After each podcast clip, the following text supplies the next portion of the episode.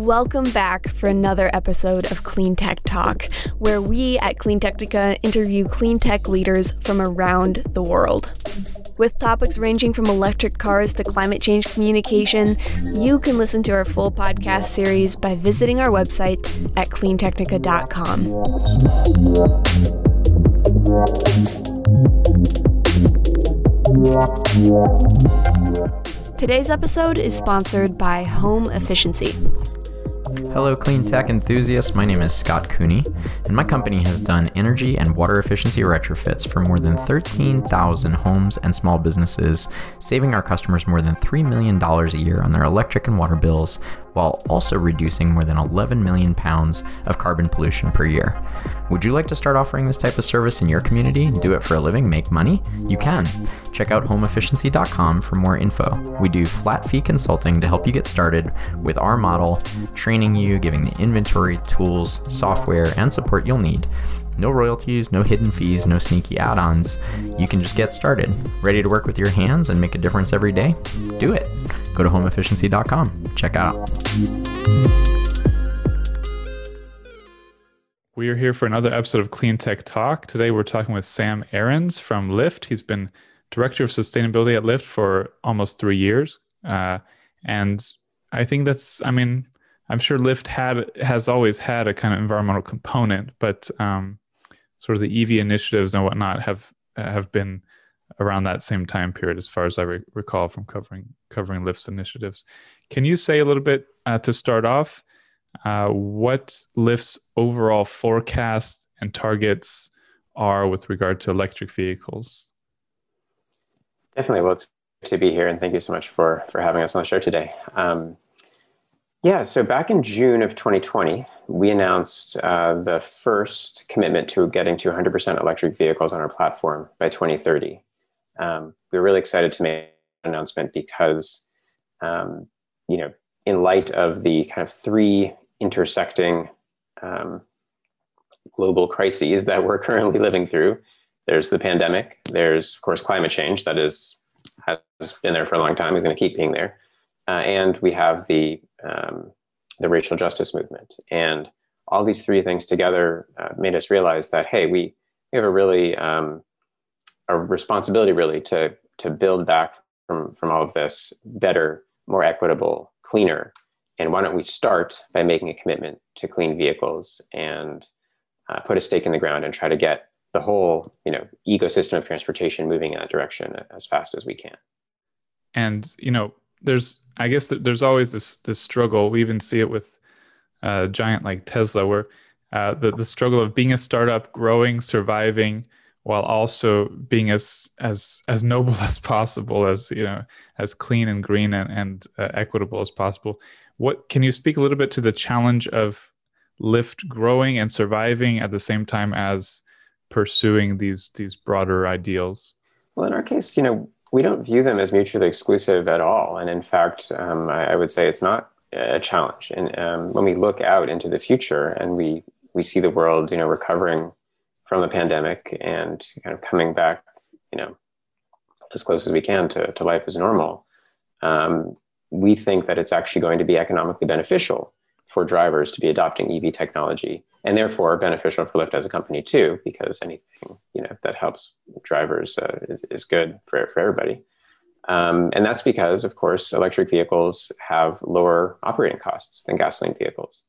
Um, and so, despite the higher upfront costs today, which, by the way, is continuing to come down you know, further and further, um, those reduced operating costs in a high mileage application like ride sharing or ride share driving um, means that the economic um, picture works out better for drivers more quickly. Uh, and so, in the long run, we think that by moving towards this goal and, and helping the drivers on our platform achieve this goal, uh, we will actually create a world that is not only cleaner and greener, but also better for the company and better for drivers economically.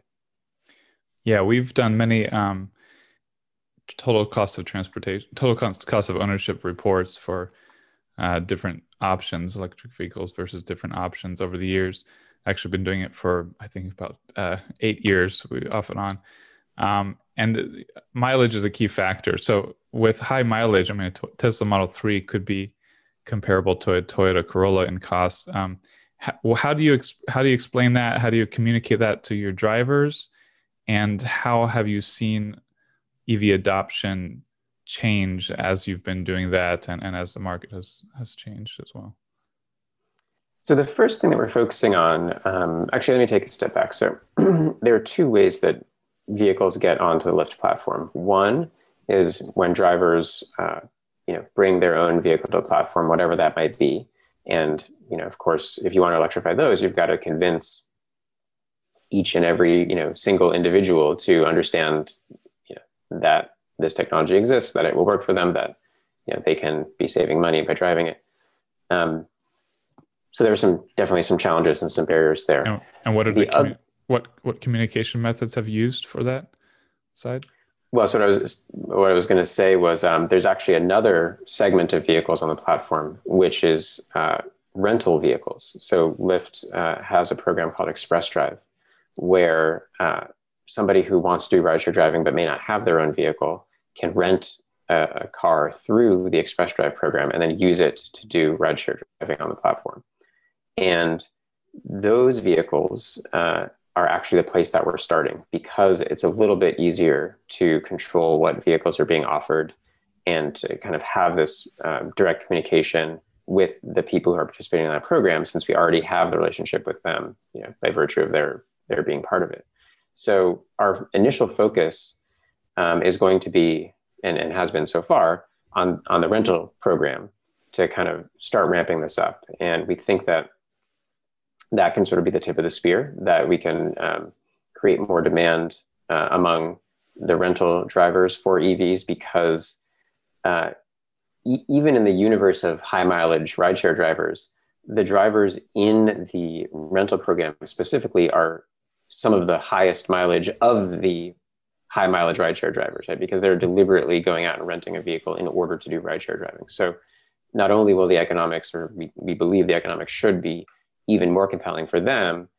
Um, but they're also a little bit easier to sort of talk to and, and communicate with. So we want to kind of cut our teeth on that segment of the drivers.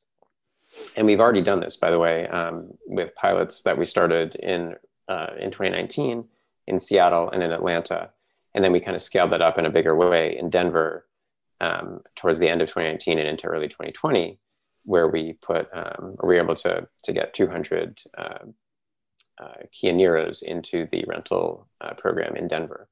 So I think we have a good start. We want to keep building on that and get the learnings and figure out what kinds of messages resonate. How do we talk about this? How do we make the, the case compelling um, for the people who whose economics ought to be the best out of anybody?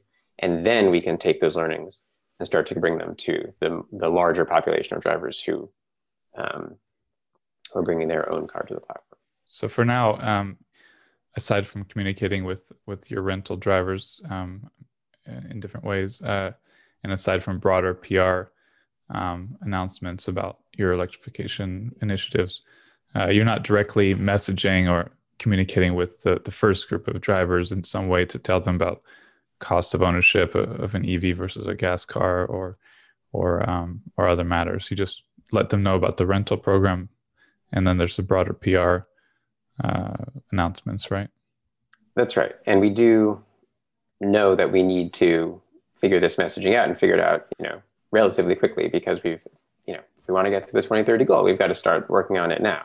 So we do have but plans to. But, but, you're refining it with this. Yes, exactly. Right. Right. Yeah, that makes sense. Um, so I guess in in regard to that second group, uh, yeah, what what um, how are you talking to them about electrification and total cost of ownership? So really, you know, what we want to do is we want to create conditions in which EV driving is so compelling that you would be silly not to do it, right? It, that it would, it, it's just, it's the, you know, if you're a rideshare driver, the thing you're most concerned about is, um, you know, uh, making, making this work. Right? Yeah, exactly. Making, making money to survive. Just say it yeah. in plain terms. That's what it is. Yeah. yeah. Um, so we want to we want to meet people where they're at, and you know, while some people will be very passionate about climate and environmental issues, uh, some that may not be the, the foremost thing they're thinking about, and that's okay. Um, we, we want to create a, a program and a, and a, system where they can make more money by driving this technology. So really, this is all about like how do you sort of bake this into the rental uh, cost and kind of the, the the TCO in a sense, or maybe it's more the TCR, the total cost of rental, um, should come out lower with an EV than it would with an ICE vehicle. Um, and so, yes, there there needs to be um, additional communication around sort of, you know, getting people familiar with the vehicle type that they may not have experienced before, and kind of helping people think a little bit about uh, charging. Um, you know, we, we do have charging partnerships with both EVgo and Electrify America that are part of this uh, program in Express Drive. Um, so, you know, we have some information that's provided to people so they know that they can use those networks, for example. Um, I mean, but, it sounds like you're sort of coming at it with a kind of cautious, uh, very careful approach to make sure that you understand the full costs, you understand the different markets, you, so that you're not pitching people on something uh, too loosely, too, you know, sort of carelessly, and then them being disgruntled. Um, but just making sure you, you have a clear picture of how it's working, and then you know gradually uh, communicating that to more people and, and rolling out uh, more programs, right? Yeah, that's right. And you know that's the thing about EVs. The the kind of central conundrum of EVs, as we all know too well, is if it's going to work for you, you've got to have a charging, you know, plan figured out, and you've got to know that the technology is going to let you do what you need to do. Um, so that's exactly the T- right. The know? TCO analyses. I mean, it, eh, there's a pro and con to them because whenever you publish one, it's based on about 26 assumptions, and mm-hmm. and you mm-hmm. know, uh, so people are always going to complain, and it's never going to fit like everyone's or anyone's uh, actual situation. It's like there's you have to so we always spend much of the time explaining the assumptions telling people to run their own uh, analyses, but you have to be careful with what you say, how, what you promise, what you announce, uh, because you don't want someone with a different situation to come in and, and have a bad bad story, right? Especially Lyft, because you know you have some some unhappy drivers uh, that that can get pressed pretty quickly. I'm sure.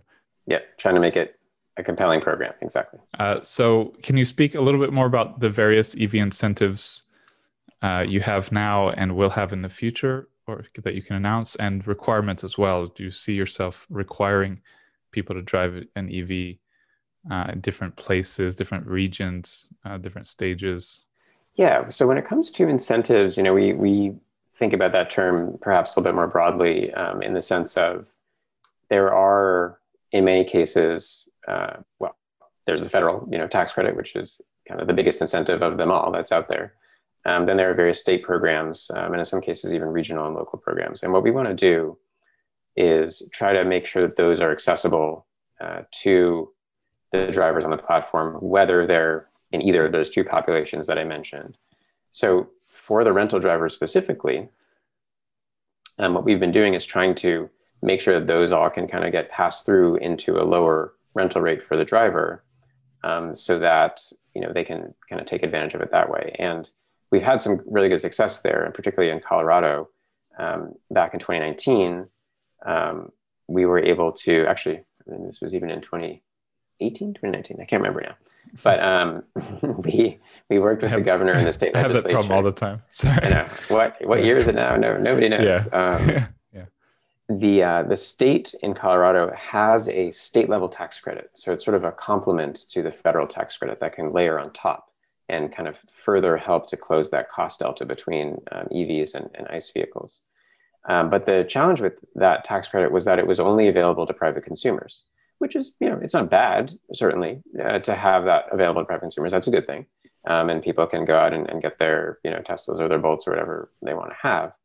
Um, but environmentally, um, you know, it, it, does it didn't make a lot of sense to to exclude any corporate entities from utilizing that tax credit because getting back to the point of high mileage drivers, particularly for ride sharing, but also for other things, you know, for every dollar that the state is going to spend on a tax credit um, to get an EV into private hands versus into a high mileage you know application like ride sharing, because of you know the three to five times more mileage per year that a rideshare vehicle is going to do, therefore you would get three to five times more kind of environmental bang for your buck if you spend that dollar of tax credit on the high mileage application. And so, just environmentally, you know, climate change is happening. It's urgent. We need to do something about it. Like, let's deploy this in the most impactful way we can.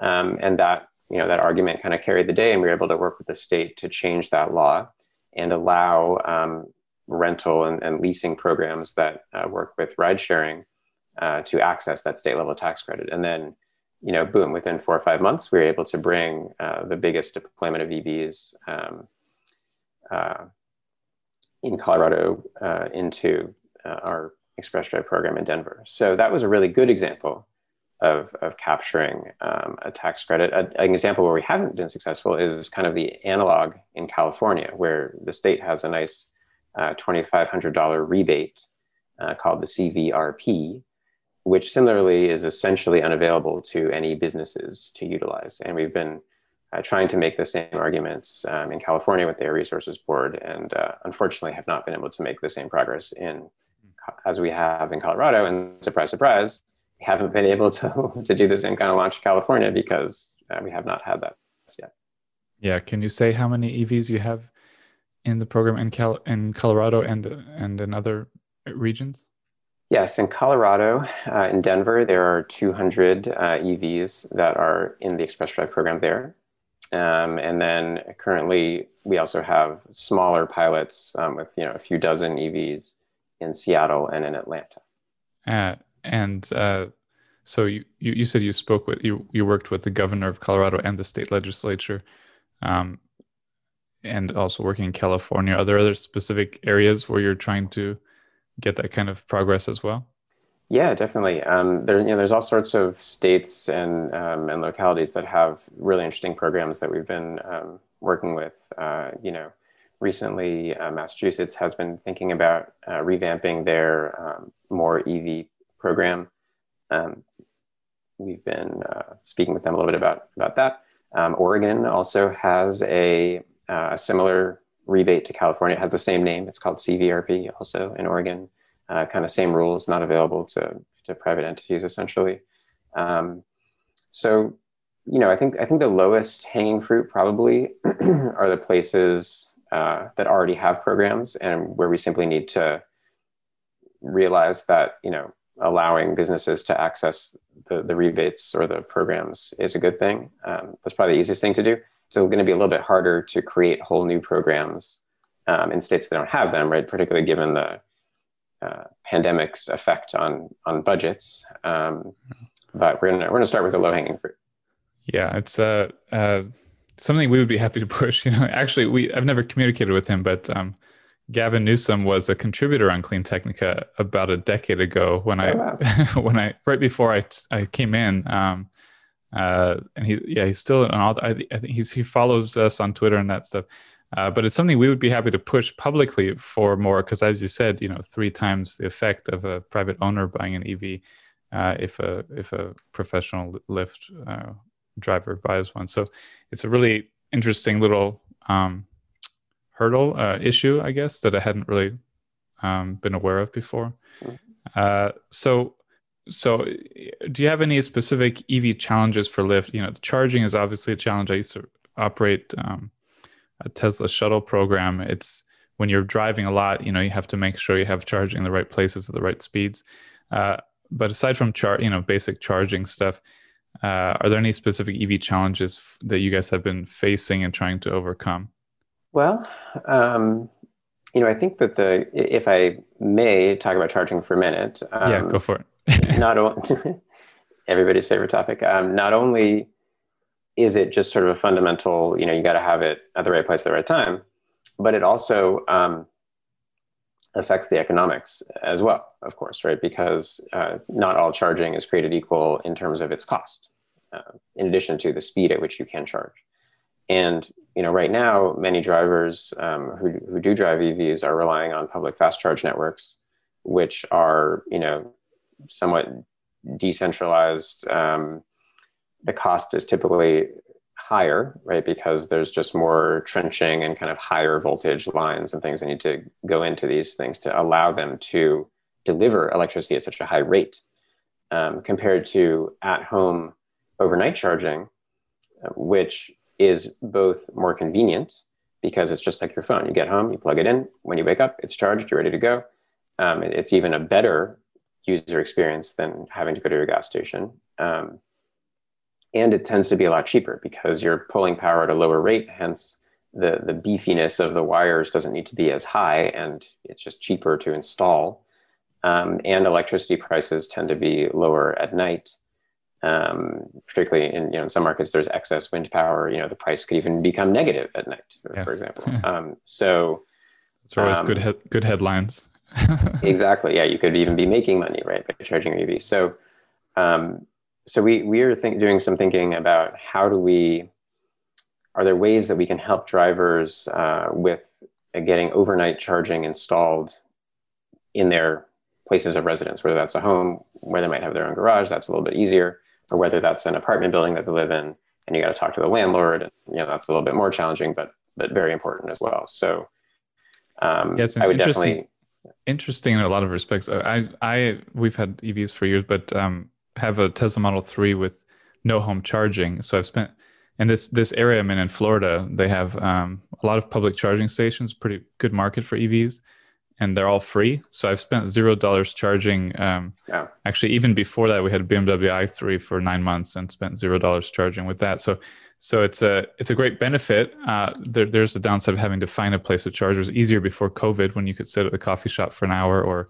uh, go you know uh, eat at Whole Foods for an hour. Um, but uh, it's an interesting, uh, you know, the apartment component is interesting because if apartment complexes got charging stations installed, uh, they could potentially charge for them or they could not charge for them. But it would make uh, it would be very very easy for a lot more people who are perhaps in a good um, bracket for for this service to be getting convenient charging um, where you know they could go drive for a few hours come home for a couple hours and drive again uh, so i don't know what what is your current policy and practice in terms of trying to expand ev charging to more of those kind of locations so we're just starting a process now of trying to figure out um, what are some good uh, programs to plug into and you know there are various utilities um, or you know cities that have had uh, programs to kind of design to try to get uh, overnight charging into multi-unit dwellings, as we say, MUDs in, in the lingo. Mm-hmm. Um, so basically, figuring out ways to kind of get drivers hooked into those existing programs. Again, it's you know the low-hanging fruit. Let's find what's already out there and let's try to get people connected to it, um, both I guess in a physical way as well as kind of a, you know theoret- theoretical way. But um, uh, that's probably the simplest thing not to say that it's easy, but it's relatively simpler than trying to create whole new programs, you know, in places where nothing has existed before. Uh, one or two final questions here. So, uh, you know, we've seen an explosion in the EV market in Europe this year, over ten or last year, over ten percent market share in Europe.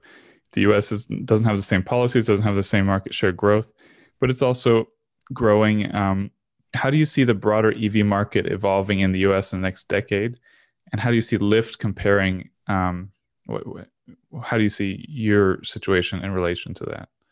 Like, well, you know, you know, part of the reason we set this goal is because, I mean, it's not that it's going to be easy, but we think that we can do it. Um, that in the next 10 years, right, we have a goal to become 100% uh, electric um, and, or, or have 100% electric vehicles on the platform. Um, and I think that the, the, the kind of macro factors that need to need to happen will happen. And by that I mean the cost of batteries, first and foremost, um, has already come down. I think it's you know 90% in the past 10 years or something like that. Um, we're not quite at the level that needs to be, and people talk about this magic number of $100 per kilowatt hour. Hmm. I think yeah. we're at you know 123 or something right now, but um, it's, it's funny that it, funny that lines up exactly with that 100 the easy clean 100 uh, figure numerical figure you know anyway isn't that nice many many targets like that but yes. well do you see the overall market being you know um, not 100% by 2030 but uh, but not that far behind uh, or have you not modeled that or yeah i mean if you like look at Governor Newsom's executive order, right? It's it's it calls for, I believe it's 100% of new vehicle sales in California by should be electric by 2035. So it's both five years behind our target, and it's talking about just the sales of new vehicles, not completely yep. changing everything. So um, I think that's appropriate, uh, right? Because like the um, general population of vehicles in a state like California. Um, some of them are relatively lower mileage and and you know it's just it's harder to get get to every last nook and cranny whereas if you look at kind of the tip of the spear of high mileage applications like ride sharing and other things i do think that we should be able to go faster because the economics can work sooner for us and, and we kind of um, do have these great channels to be talking to drivers and helping them uh, through the process to electrify uh, so are there any specific coming ev models that you're particularly excited about for for Lyft uh, drivers? Well, I mean, I think I'm just excited that there are so many EV models coming. I think that's what we need is competition and choice. Um, and you know, in in the ICE market, there's all sorts of things people can and do drive, and sometimes you know riders want a larger vehicle. Sometimes they want a more luxurious vehicle for their business trip or whatever it is, and sometimes they just want to get where they're going in the quickest way possible. You know, so um, I think we need more EVs of all types, and the more we have, the the easier it will be for people to be able to figure out which one of those fits their particular circumstance and uh, and get on the road. Uh, thank you. We actually have another minute here, so I'll just throw one more in here. What can you just say the the kind of split right now between uh, drivers who are in that first group you described earlier? They have their own car. They came to the program um, with it, and the rental program can you say what, what the split is right now, generally at the company, and how you see that changing over the next decade? Yeah, I don't know.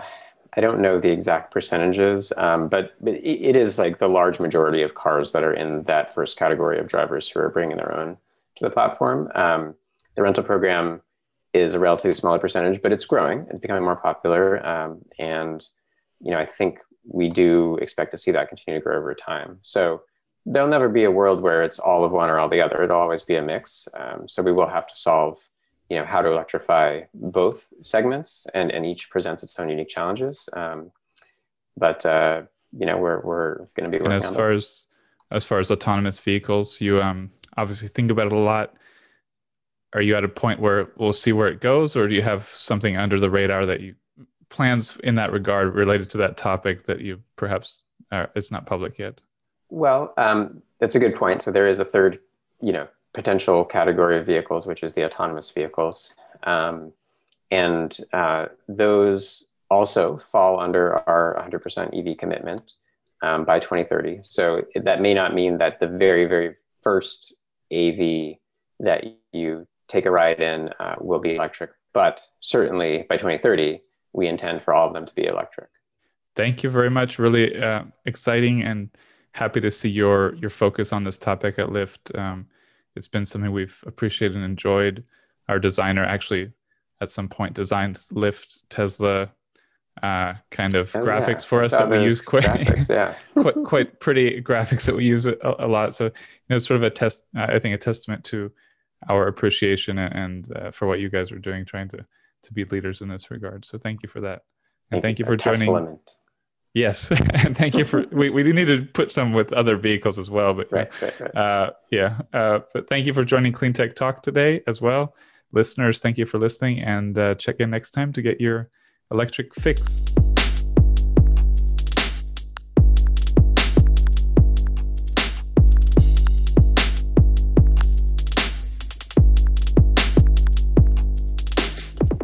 Thank you for listening to Clean Tech Talk. Join us next time to get your electric fix.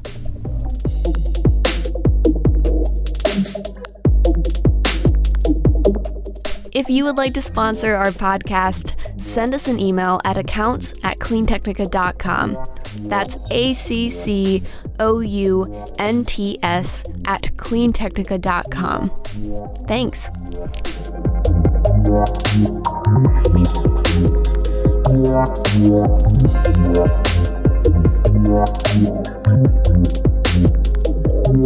Yeah.